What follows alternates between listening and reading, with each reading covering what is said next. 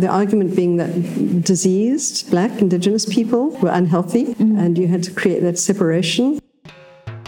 From the History Watch Project, this is the History Watch podcast series, bringing you up close and personal with history in the real world, with some help from people who know what they're talking about. I am Audra Diptee, and on today's episode of the History Watch podcast series, we welcome Dr. Vanessa Watson.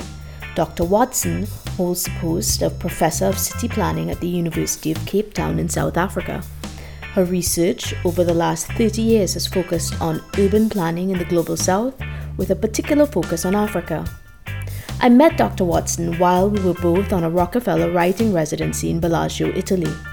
We did this interview while we were at the Bellagio Center, and so this podcast would not have been possible without support from the Rockefeller Foundation. In addition to publishing extensively on the subject of urban planning, Dr. Watson has served as a lead consultant for the UN Habitat's 2009 Global Report on Planning Sustainable Cities, as well as served on their Global Reports Advisory Board. She's also a founding member of the African Center for Cities at the University of Cape Town. Finally, I'll remind listeners that the History Watch podcast series is now available on both iTunes and Stitcher.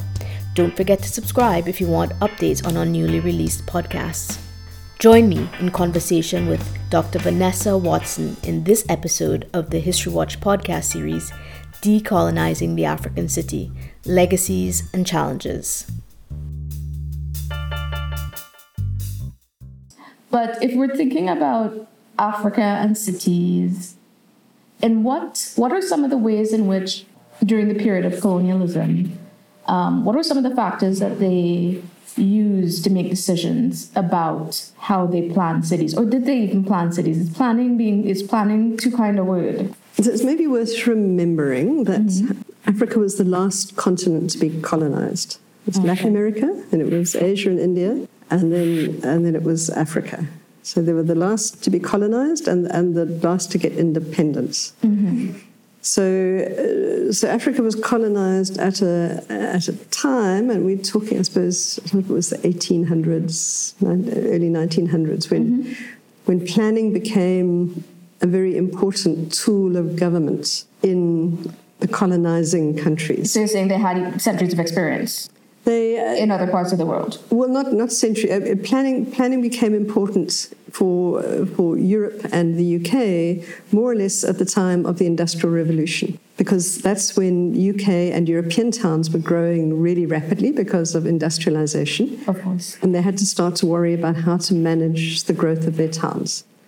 So if you look at, at, at the previous two, three hundred years when Latin America was colonized or India was colonized, planning was much less of a, of a, of a issue. But by the sort of mid 1800s, um, Britain was starting to think very seriously about how cities should be planned, laid out, uh, okay. controlled, managed, and, and so on. So they had ideas so about a, what an ideal they had, city They had ideas, yeah, yeah.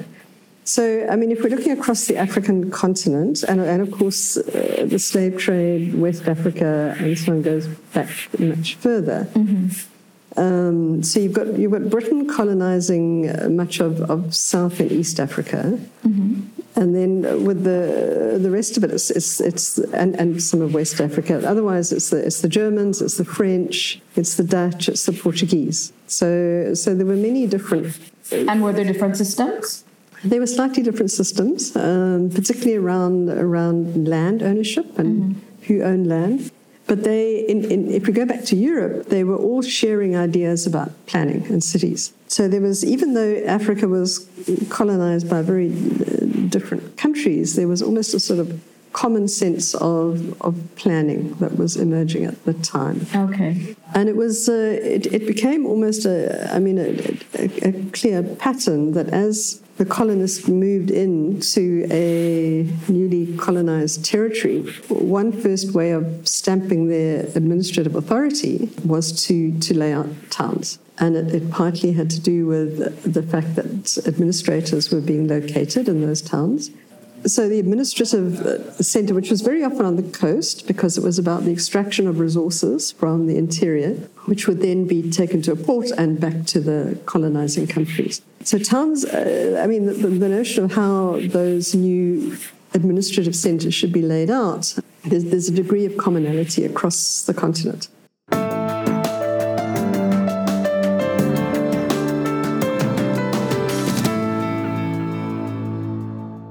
When mm-hmm. I look at African cities during the slave trade, which is the mm. period I would know about, Yeah. they were always along r- riverways and that kind of thing. So you're probably looking at pre, a lot of them were pre that's pre-colonial. So yeah. during the colonial period, they didn't concern themselves with that. So, so let's go. So probably um, you find West Africa and North Africa had a had a strong tradition of urban settlements mm-hmm. That, that predated the colonists. right. So you could, and, and certainly North Africa goes back a long, long, long thousands. And those those indigenous settlements, if you can call them that, and some of them are quite big cities, mm-hmm. were tied into trade routes. So those, as colonizing countries moved in, those were largely disregarded. The sort of new pattern of settlement was imposed on the newly colonized countries, and it had to do with ports very often. So you find all these countries had the, the capital is nearly always at a port or at Because the mouth of the river trade. ex- exporting resources. It was usually minerals or agriculture or, or what have you. Mm-hmm.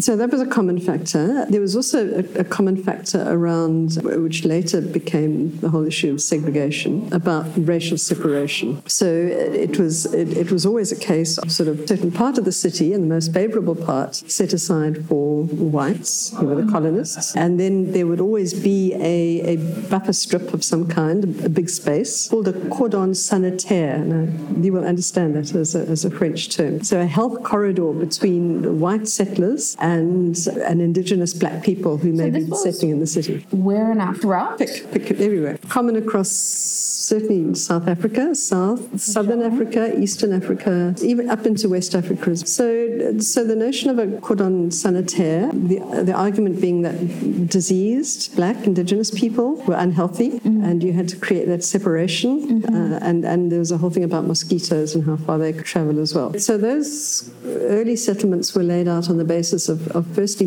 administration and control, but also separation from black populations. There was also a whole lot of planning that came through at a kind of much wider scale in relation to the country as a whole, and that was about keeping the black population in labor reserves. So keeping black people as far as possible out of the cities unless their labor was required for particular kinds of activities. So uh, South Africa, the Bantustan or the homeland was the, the example of that, but that that principle you can find again in, in just Replicated yeah, everywhere. yeah. So so segregation not only at a at a kind of national level, that's sort of national regional planning, but also with, within cities itself. Okay.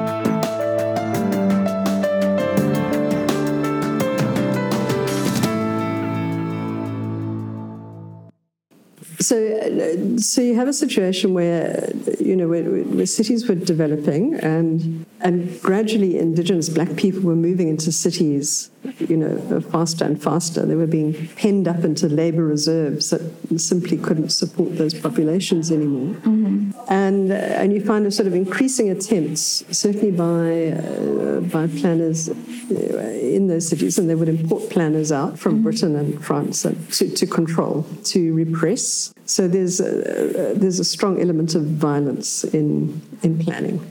It, it wasn't a it wasn't a nice, neutral, friendly uh, laying out. I mean, there was there was very there was very definite sort of violence involved, violence and repression and exclusion in in all sorts of ways. So so not only was there an attempt to to move black populations to to the edge of towns and, and away, but also to control what they did there and what they built. So an attempt not to allow them to build. Uh, houses of any substance because they were seen as temporary sojourners in the city, um, to control in all sorts of ways any kind of, of businesses they ran, uh, what they did on their land, and, and so forth. So, and of course, there was resistance. I mean, it was not simply a one way top down, there were ongoing attempts to, to resist and to fight back. Uh, but the colonists were, were obviously stronger.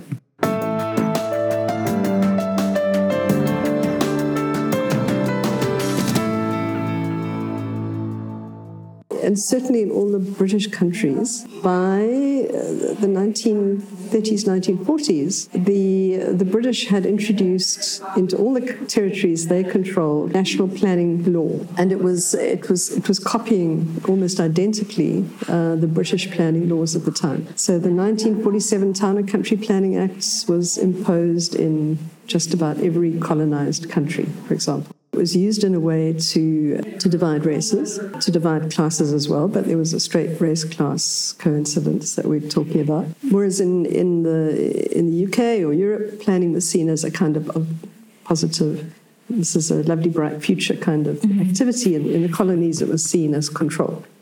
Okay. Um, I mean, that was the form of planning that was in place all the way until independence for most for most countries um, with, with, with no shift, you know, on, on the part of the colonizing mm-hmm. countries. And, and again and again, it was, uh, and because there was resistance, um, there was also repression. And, and very often it was violent resistance and violent repression mm-hmm. um, that, that one sees. So, so that was very clear in South Africa, which was the epitome of, of this kind of pattern. Okay, so if I understand, if I were to, if I understand you correctly, we're talking about planning. It was the cities were organized to control labor, mm. to segregate, yeah, to repress. Yes. Okay, and the locations were chosen around port cities. Mm and these cities were really necessary mm. because of an interest in export and trade. Yes, yes, okay. and administration of the colony. And administration, mm. of course, mm. administration mm. of the colony.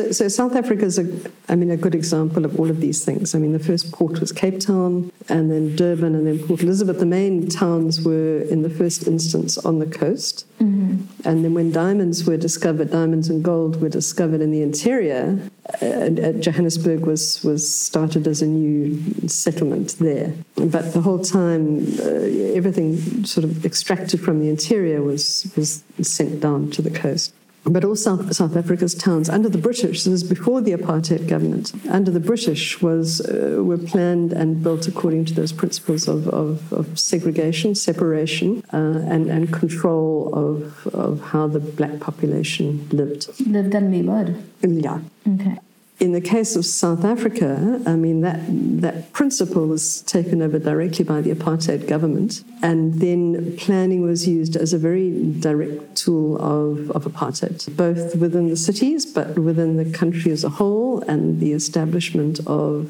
what they called the, the labor reserves, so, so 13% of all South Africa's territory was allocated to the African population, which was, of course, uh, you know, I mean, the, the, numbers were, you know, far, far, far. Yeah. And the rest of, of, of the land of the country was allocated to white people. The uh, the white population were dominating not only the cities but also the farmlands, commercial agriculture, and African people were basically herded into, uh, very often removed from agricultural land and moved into these defined mm. rural areas where the densities were, were, simply far too high to do any kind of sensible agriculture mm. uh, or anything else. And, and I mean, the, the, the, starvation and everything else. Well, I'm actually also thinking about things like sanitation mm. and whatnot. Did they have good sanitation in these areas? Did they have a good way to deal with? If we look at the cities, the higher level of infrastructure was essentially in the white areas. There was, uh, there was a degree of sanitation in, in the black areas, but simply because it was very clear that if you had a health epidemic in the black areas, that would spread pretty quickly to the white, white areas. areas. Yeah. And the the Spanish flu of 1918 had a major impact around exactly that. Okay. Because I mean, a lot of people died of the Spanish flu in 1918. So in, in, a lot of these colonized cities, there was there was a realization that disease travels, and, and you actually have to look at the sanitation in both the, the white and the black, black side area. of town, but but uh, to differing degrees.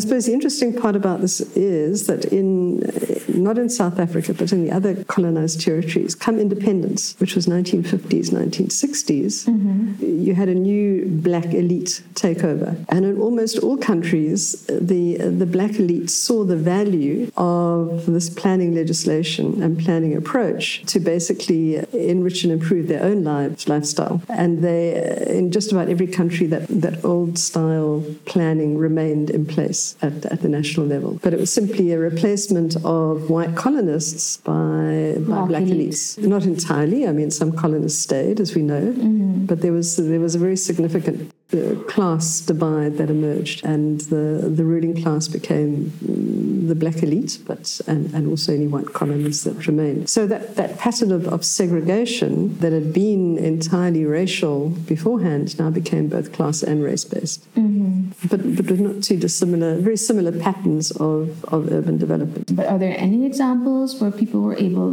where any independent country, where we at least see effort, successful or not, to try and deal with the legacy of colonial city planning? If I, mm. I couldn't even imagine how you would yeah. undo yeah. what had been done for so long. Yeah, yeah.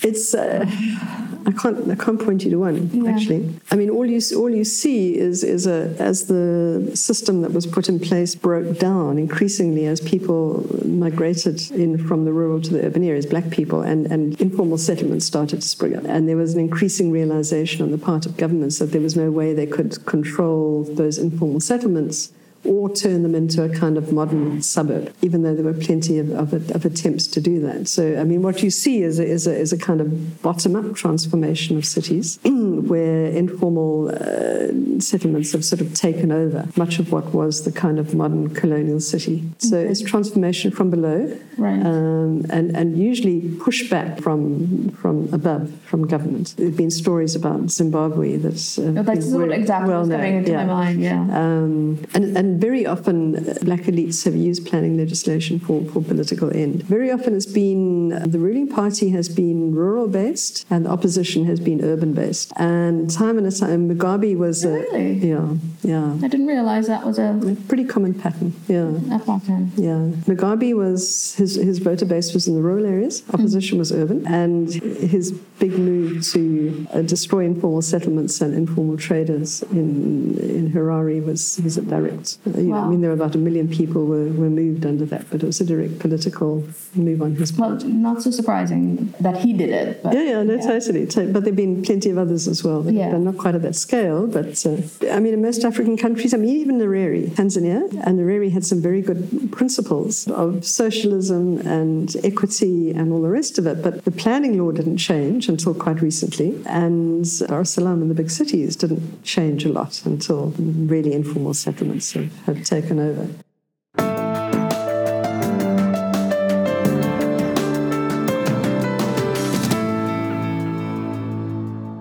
So, if we were to talk about the legacies and mm. the actual legacies and what this means in terms of people's everyday realities mm. for colonialism, colonial urban planning, we would be talking about absence of access to sort of basic resources. Is that one of the things? And I can talk through South African cities as, as a kind of extreme example, but yeah. Uh, the same applied in many other. I mean, you would you would you would find a better provided part of the city which had better services, better infrastructure, had all the, the clinics and hospitals and schools and all the rest of it, which would largely be occupied by wealthier white people and at a distance away. So it's, it's spatial separation becomes important. But with less in the way of infrastructure or services or anything or jobs, mm-hmm. uh, would be black coloured Indian people in the case of South Africa. So so you find poorer and black people trapped, if you like, into what you might call ghettos, because certainly under apartheid they couldn't buy land outside of those areas or live outside of those areas, where they had to travel very long distances every day to get a job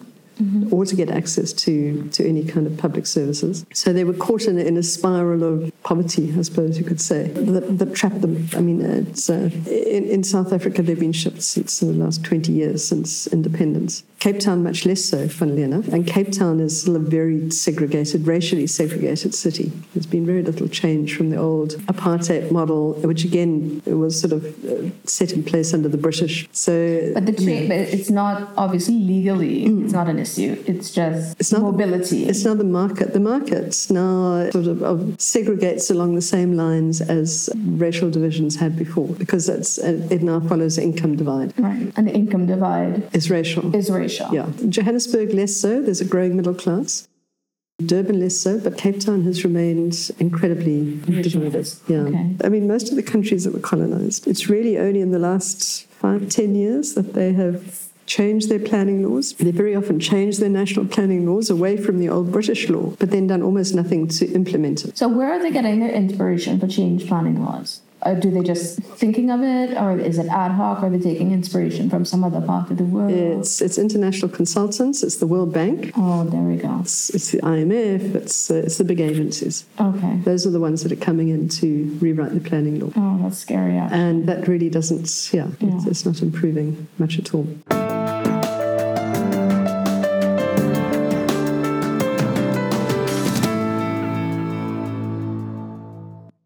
What one is, and there's, there's, certainly some attempts in some South African cities to try and, and integrate. It's happening very, very slowly. It, it, really is. But the the new forces which are shaping African cities, again, I'm talking uh, pretty widely, mm-hmm. uh, which again is simply entrenching the old patterns, is the movement in of, of the international property developers. So this is a post 2008 phenomenon that we see, and and basically it was after the 2008 economic collapse when uh, particularly the, the private property development industry was on the lookout for new frontiers, as they called it, because the property industry had collapsed in United States and in, in Europe. So, so Africa was kind of new, uncharted territory. I didn't realize that they just redirected their attention. Yeah, and that was the place that became the place to, to invest in property. Oh. Um, so you, you find this huge shift after 2008, uh, where foreign investors would come in and basically land grab. And it was either. So they would buy from the government? What would they do? Or buy from? Buy from whatever, uh, government well, or whatever, yeah? yeah? Or if it was on the edge of the city, it may be from existing small farmers. Take up very large parcels of land yeah. and then start to invest in basically elite gated suburbs. Um, but I'm surprised there's a market for, okay, if we're talking about places that I imagine uh, have a large proportion of yeah. the population lives in poverty. Yeah. Is this middle class? Who's, who's buying these? It's for the it's for the middle class. I mean, this is uh, I mean this is a big issue. Usually, the, the plans that are on the websites for these mm-hmm. new land grab sites show extensive thousands of, of very luxurious houses, mm-hmm. and and the question is always who is going to buy these because you know I mean the, the diaspora. The diaspora is one important investor. And so this may be people, and there's a big diaspora from Africa. There may be people actually earning a lot of money in other parts of the world and that come back and buy. Sort of yeah. But it's not only housing; it's also office blocks and it's it's retail and it, and and many of these things are certainly on the websites. They look like Dubai or Shanghai or mm-hmm. um, I mean the capital of Rwanda, which is Kigali, and Rwanda has a very autocratic government. And uh, just about five years ago, they presented this plan of how they imagined their capital city, Kigali, to look. Now, Kigali, five or six years ago, had something like 80% of the population was in,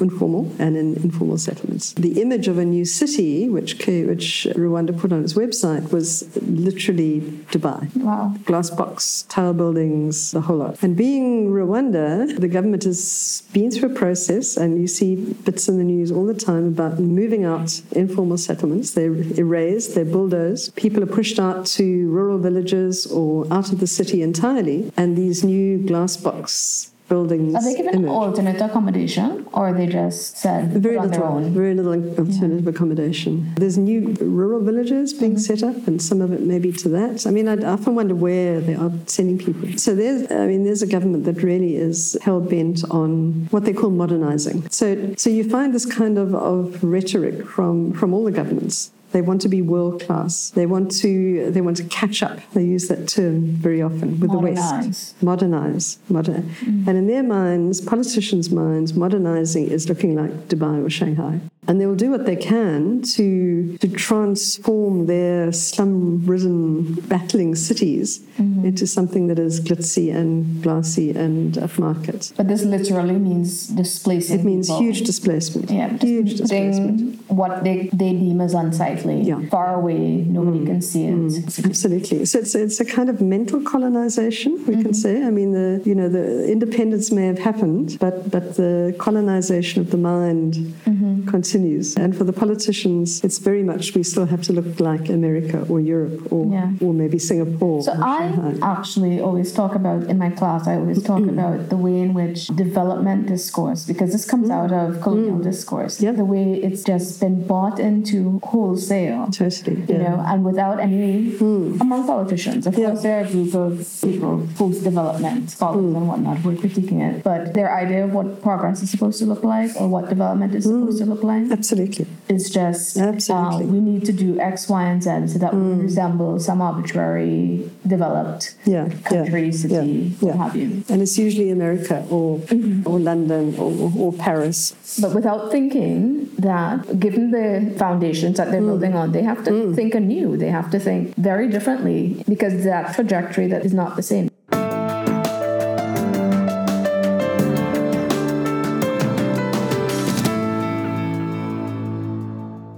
So, I mean, what might shift things? I mean, you, you've heard about the Sustainable Development Goals, um, and one of those is Goal 11. That's a new goal for cities everywhere in the world, and that's UN. But actually, the the discourse in that goal statement is remarkably progressive. So it does talk about inclusive, equitable cities, um, about uh, uh, accepting informality, about all that kind of thing. Right. And it's going to be interesting to see because a lot of uh, governments are now signing up, you know, to the, we support the SDGs.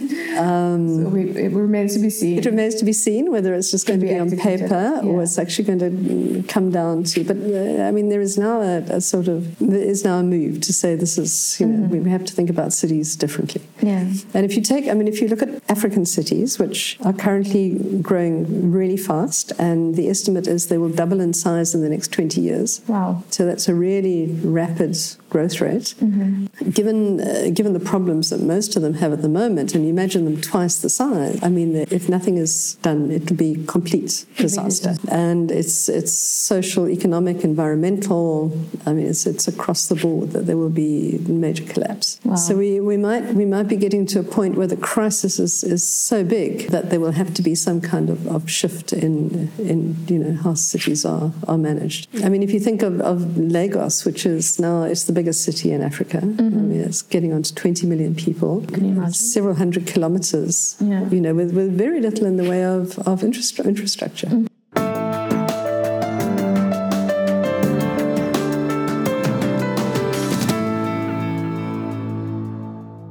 In short, then, the way forward seems to be just to reimagine. It means to, in many ways, just abandon some of the thinking that they have. Absolutely. And then something you had said in an earlier conversation, perhaps in your presentation, uh, a recognition or slash appreciation for the informal sector. Absolutely. Yeah. You know, so that things are, are more organic. What's unusual about a lot of African cities is there's no industrialization with urbanization. That's it's a pattern that's happened almost everywhere else in the world. As people move into well, people move into cities because of industrialization, and as there's industrialization, more people move into cities. So that usually correlates. Right. Um, and you look at Latin American cities, it's the case. You look at a lot of the Asian cities, it's the case. Not the case in Africa. So we have uh, we have city growth without economic growth. So so I mean the number of, of people that's that work informally in African cities is a generalization, but it's about seventy percent don't have a formal job. Right.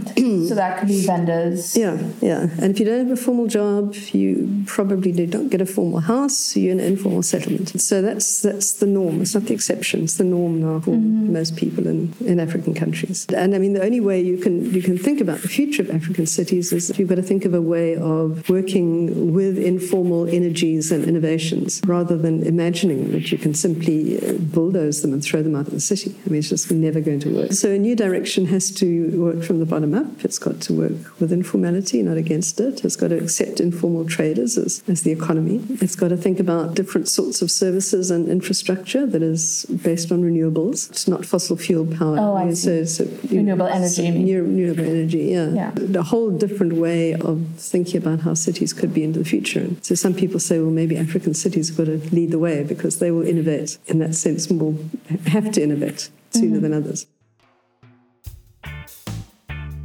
That brings us to the end of this episode of the History Watch podcast series, Decolonizing the African City Legacies and Challenges, in which I was in conversation with Dr. Vanessa Watson of the University of Cape Town.